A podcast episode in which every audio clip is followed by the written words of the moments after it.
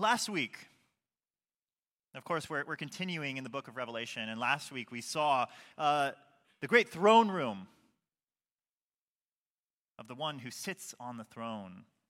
And he's surrounded, this, the Father on high, with those who are praising him for his holiness and his glory and his power.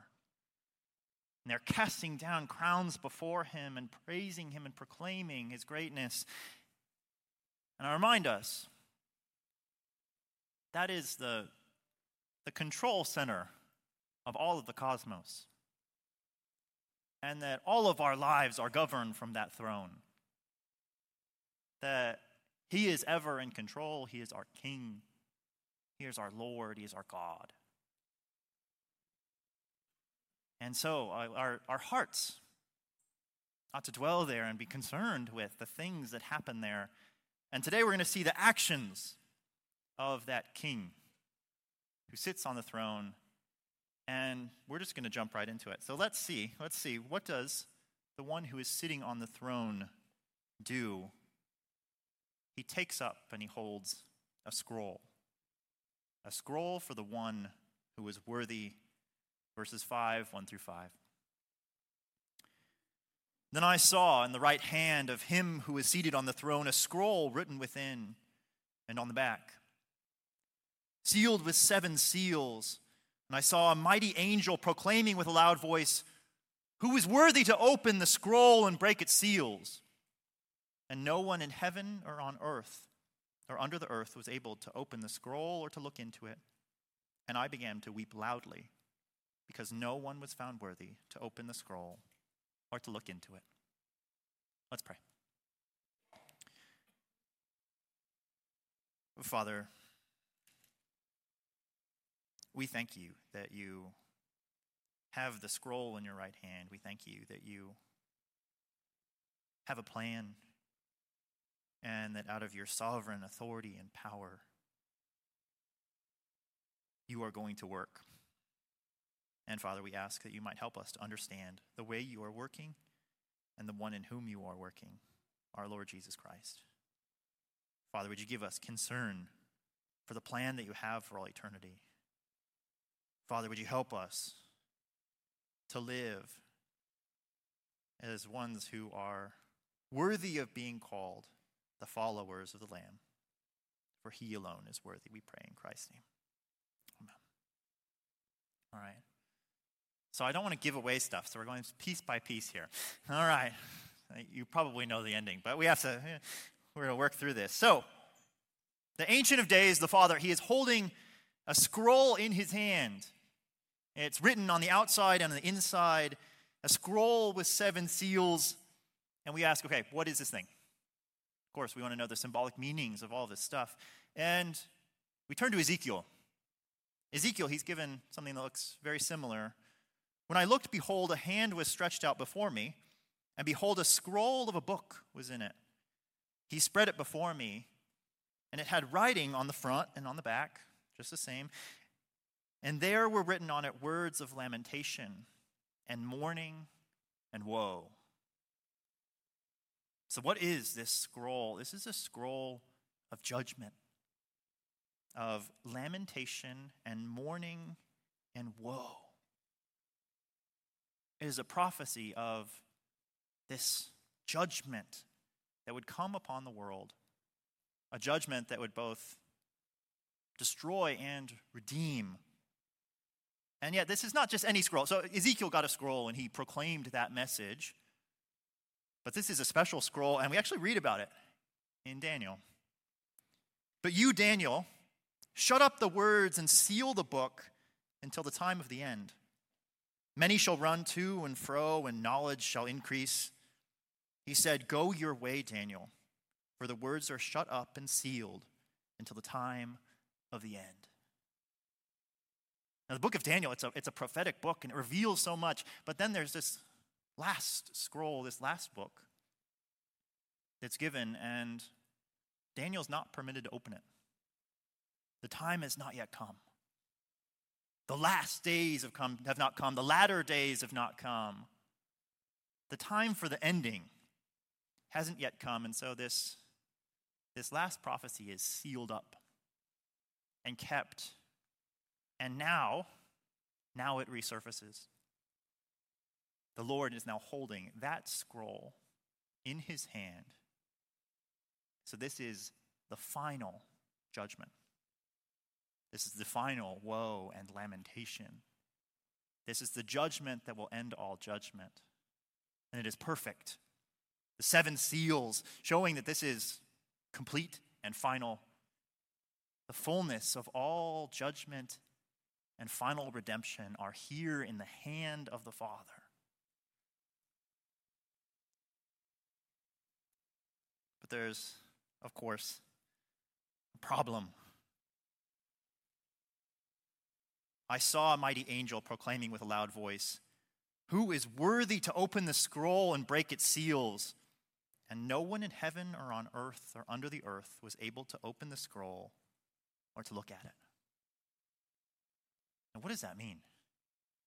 Right, this is the last and final judgment. This is the, the end of time. This is the redeeming of all things, and yet no one can open the thing. And it's not like this is just a prophecy and it's going to tell you the future. No, this is a prophecy that once opened and read, it makes the thing true. It brings about the final end of days, it brings about the final judgment. Think of it kind of like, like wedding vows, right? Wedding vows, they aren't just words that we say, they also have power in them. They, they create the marriage. And that's what this scroll is. It's going to bring about the last days and the final working of God.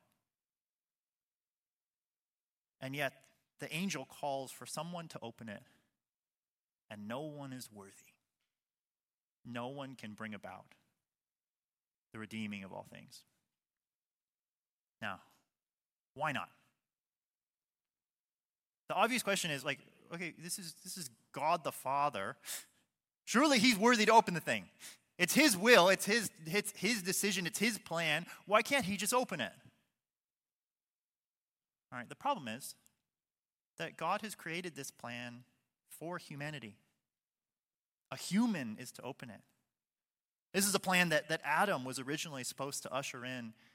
And what has happened?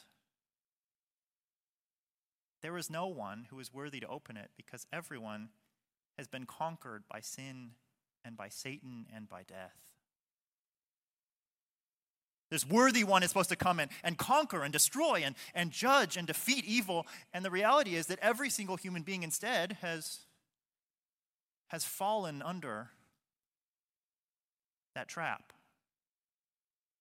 And that every human being is slave to sin and is conquered by sin and is corrupted by sin. So that if there's going to be any judgment, that the person who tries to judge would be judged and condemned by their, their very own actions. They cannot stand and they have not withstood. None of us are free from sin. And none of us are worthy to bring about judgment. None of us are worthy to usher in the last days. None of us are worthy to judge. And so, what does John do? John weeps. I began to weep loudly because no one was found worthy to open the scroll or to look into it. Now, this is not the main point, but this is a sub point. Right. When you hear that the judgment of God is being thwarted, do you weep? Do you weep? And as I interact with most people and, and my own heart, I realize that no, I, I have more of a tendency to weep that there is a judgment coming. I weep that this scroll exists. I weep that God would be holding it out. I weep that there is condemnation and wrath to be poured out. John does not. John weeps that there is no one to open the scroll. And that's where I think we have to have this, this fundamental change in, in perspective that we often come to passages like this of judgment, of, of righteousness and wrath, and we go on to humanity's side And we get upset and we say, No, I, how dare you, God? Why? Why would you judge? Why would you condemn? Why are you this wrathful, vengeful God? Instead of being on the side of God Himself and saying, Yes, we hate sin. And we hate the injustices that are being committed. We hate evil and Satan and his kingdom of darkness, and we want it to be destroyed. Come, Lord. Break the seals, open the scrolls, bring about justice in these last days. John weeps. We have to ask ourselves okay, are we, are we weeping and longing for justice and God's victory? Even if it comes at a great cost.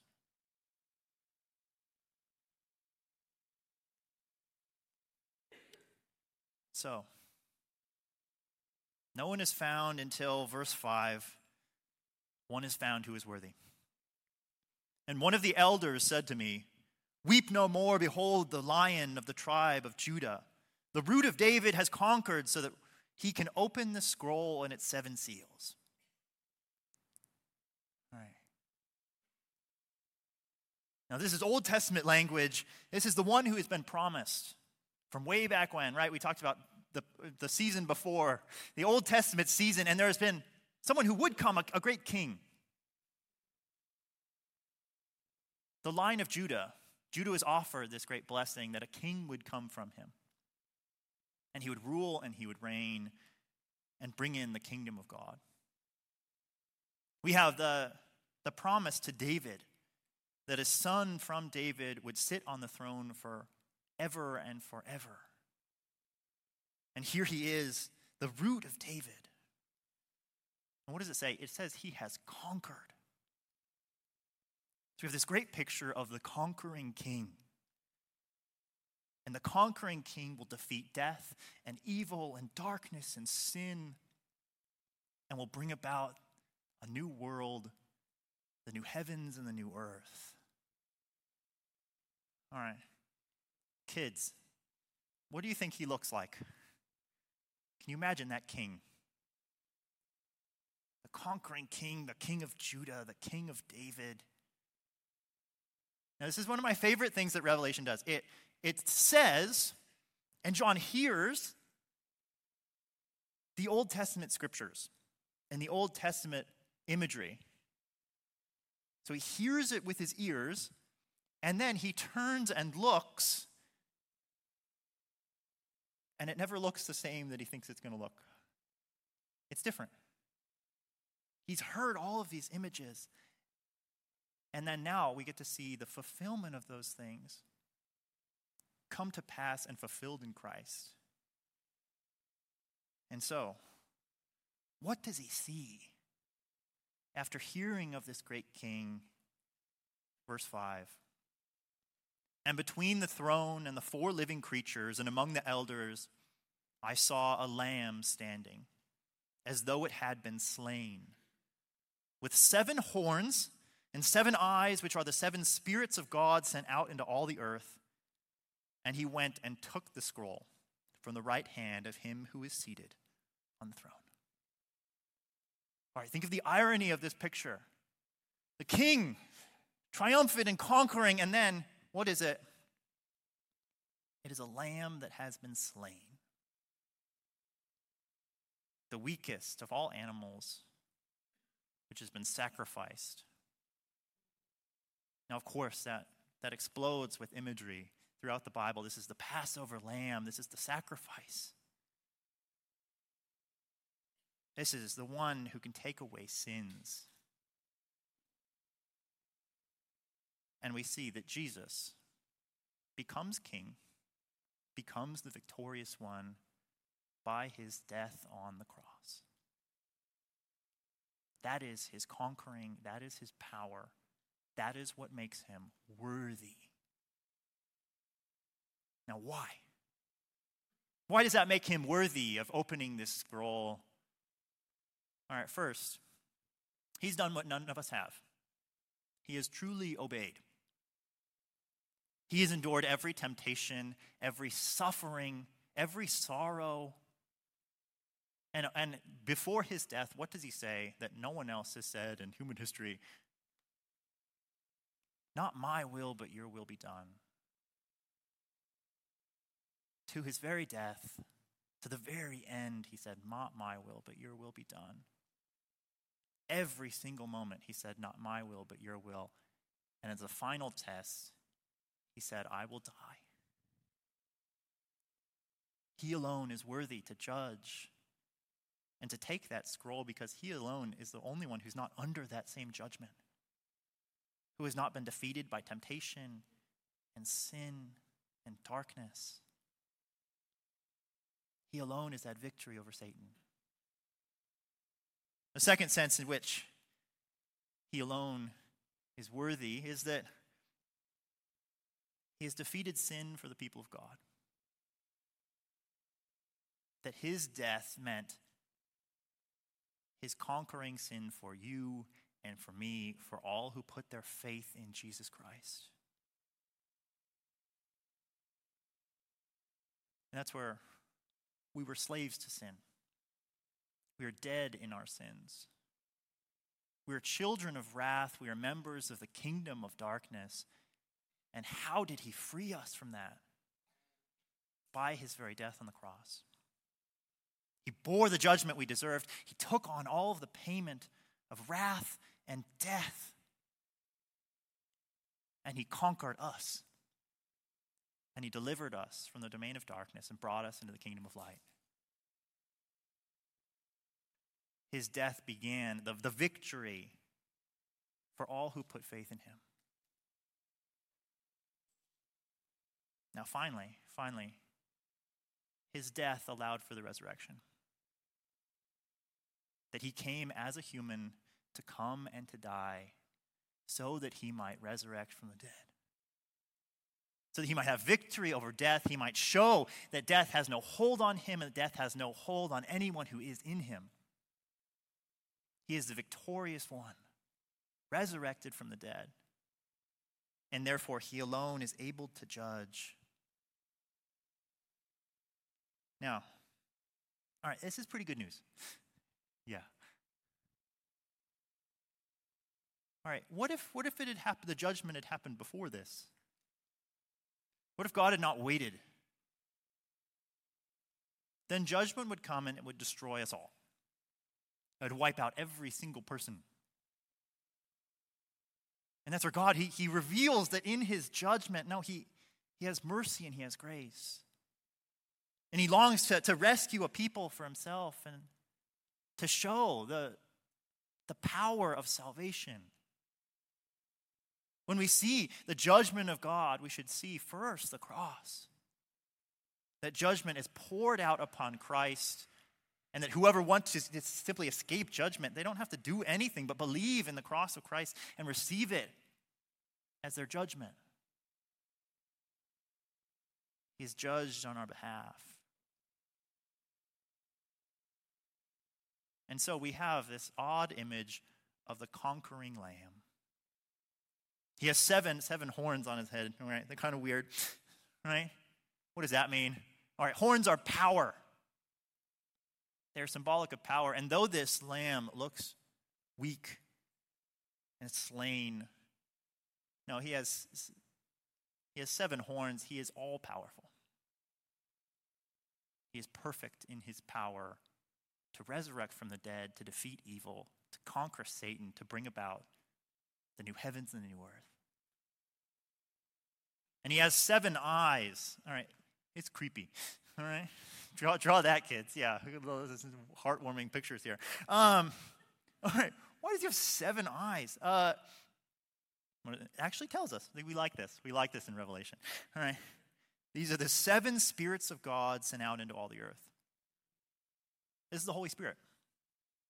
What this is saying is that not only is Jesus powerful, but he shares that power with us by giving us his very spirit and making us new people who are also conquerors, who are also victorious, who also fight sin and temptation and darkness and evil and death. It is both. He will come in the last day and be victorious, and he, he gives us power to fight right now. He gives us the Holy Spirit, God with us, dwelling in us, the power of God.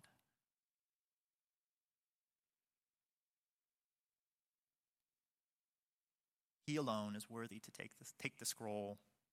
He alone can carry out the judgment of God in a way that will redeem and save his people. All right. What does this mean for us? What does this mean for us? If Jesus conquered through death, if Jesus conquered by being slain and by bearing a cross, that is also how we will conquer. We cannot use the, the, systems of the world and expect, okay, I, I just need to be powerful and I need to be wise and I need to be resourceful and then I will escape judgment and temptation and wrath. No. He has shown us how to be victorious in the kingdom of God, and it is through death and sacrifice. Now, we already saw that in the churches, remember? There were two churches that were doing well and the reality for them was persecution. And what did he say? He says, You, you are, you look weak, but you are strong. And you are poor, but you're wealthy in the kingdom of God. And endure to the utmost, even unto death, because the Lamb has eternal life. How will you be victorious? It is through death. There's this incredibly hard quote that is often said that the blood of the martyr is the very seed of the church. The blood of the martyr is the very seed of the church. That it is through death that the kingdom spreads, that the kingdom is victorious.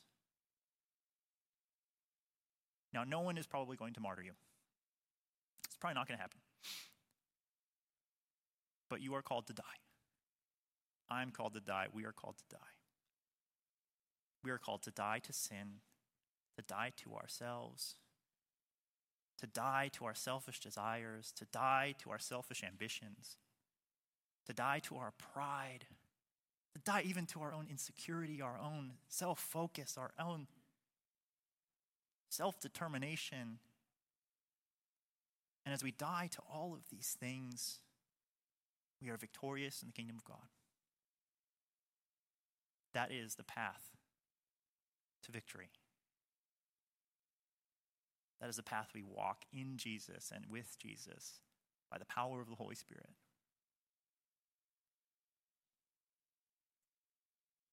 Our Savior is worthy because he died. Let us also be, be worthy of the life to which he's called us, of the names to which he has given us. And now, his final passage. Where is the one who is worthy? The Lamb is worthy to take this scroll, and as a result, the Lamb is worthy to receive all praise and honor and glory. When he had taken the scroll, the four living creatures and the 24 elders fell down before the Lamb, each holding a harp and golden bowls full of incense, which are the prayers of the saints. And they sang a new song saying, Worthy are you to take the scroll and to open its seals. For you were slain, and by your blood you ransomed people for God from every tribe and language and people and nation. And you have made them a kingdom and priests to our God, and they shall reign on the earth. Then I looked, and I heard around the throne and the living creatures and the elders the voice of many angels numbering myriads of myriads and thousands of thousands, saying with a, with a loud voice, Worthy is the Lamb who was slain to receive power and wealth and wisdom and might and honor and glory and blessing. And I heard every creature in heaven and on earth and under the earth and in the sea and all that is in them saying, To him who sits on the throne and to the Lamb be blessing and honor and glory and might forever and ever. And the four creatures said, Amen. And the elders fell down and worshiped. Last week we saw the, the glory given to the one seated on the throne. And now that same glory turns and falls down before the Lamb. He is our God. He is very God of very God. The Son, Christ. He is worshiped as God because he is God. And as these men who represent the church, these angelic beings who symbolize men, careful, yeah, uh, what do they have with them? They have harps, and they have golden bowls of incense. What is this? This is this is the Christian. And fundamentally, what are Christians? They are worshipers and they are prayers. They praise and they pray. And here, their prayers and their praises are directed towards the Son. He is the fulfillment of all of our prayers, He is the object of all of our praise. And they bow down before Him. Why? Because He is worthy to take the scrolls and to open its seals. For you were slain, and your, by your blood you ransomed people for God from every tribe and nation, people and tongue. And you have made them a kingdom and priests to our God. They shall reign on the earth. what a new song. We have to understand this is a new song. John is trying to say, like, this is a song that was never able to be sung before. This is a new era. This is a new point in redemptive history. This is a, a pinnacle. And because he was slain, by your blood you ransomed people for God. These people should be under God's wrath. They should be destroyed by this scroll. They should be cast down. But by the very blood of Jesus, he has ransomed them. They have been kidnapped by sin and the kingdom of darkness, and he buys them back by his very own blood and delivers them from that judgment. And what does he make them? He makes them a kingdom and priests to our God, and they shall reign on the earth.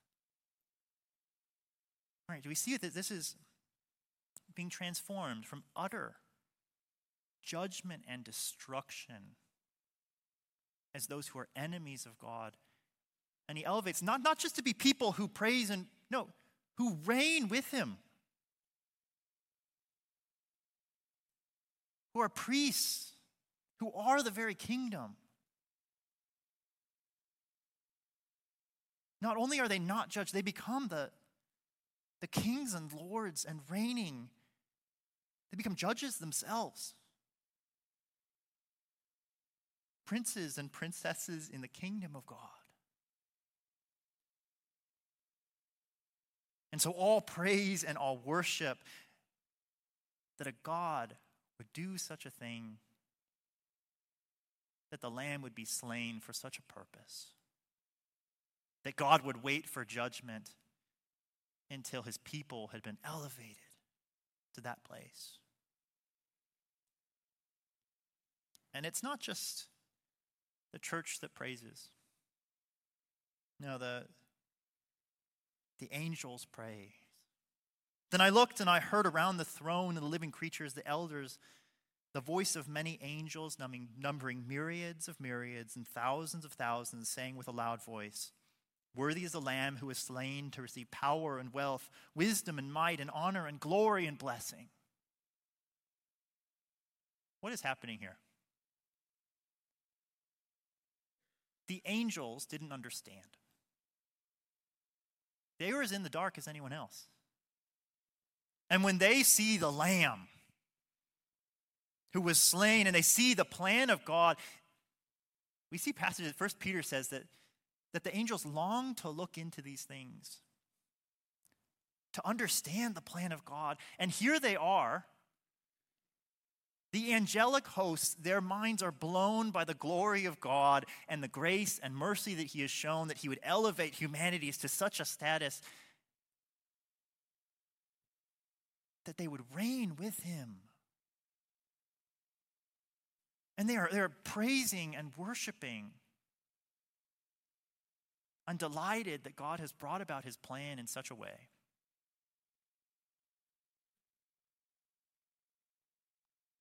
And finally, the last praise.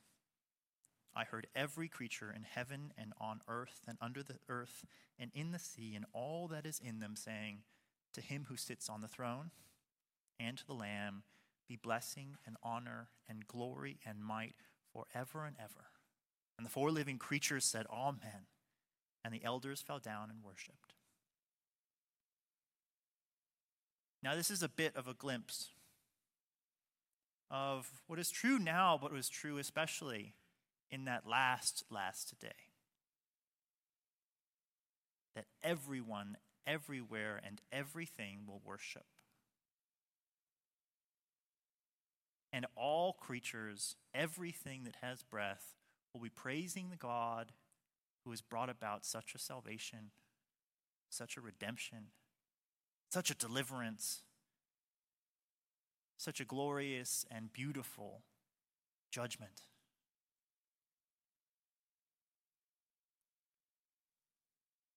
Philippians 2:10 At the name of Jesus every knee should bow in heaven and on earth and under the earth and every tongue confess Jesus Christ is Lord to the glory of God the Father. Now, there's one last question. When will you worship? Everyone will worship. Everyone will recognize the glorious work of our God in Jesus Christ. And you will either worship now as the redeemed, as kingdoms and as priests, as those who reign with him, or you will worship on that last day as conquered rebels, as those destroyed and judged by the scroll and its seven seals. Let us praise him now. Let us bow down to our Savior. Let us delight in what he has done. Let us receive the judgment of the cross, the judgment of the Lamb, not the scroll of judgment. Amen. Let's pray. Father, we praise you. We praise you for such a salvation.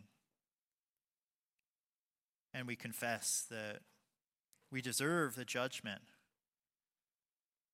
of the scroll. We deserve the punishment. And Father, we praise you and delight in the great Lamb. We thank you for his sacrifice. We thank you that he was slain on our behalf. Father, would you break our hearts for our lack of worship? Would we hate our failure to worship? Would you fa- hate our would you cause to hate our failure to submit and to to love this lamb who has been slain for us? Father, would you give us great delight in worshiping our Lord Jesus? Would we delight in him as our King, as our Lord, as our Savior? Father, would you show us how our lives can be about your glory for all that you have done for us. Lord, you are deserving of all glory and all praise, all power. Father, would you make this true in our lives, day by day and moment by moment? Holy Spirit, fill us and change us. Help us to see our Savior, the Lamb who was slain, we pray. In his name.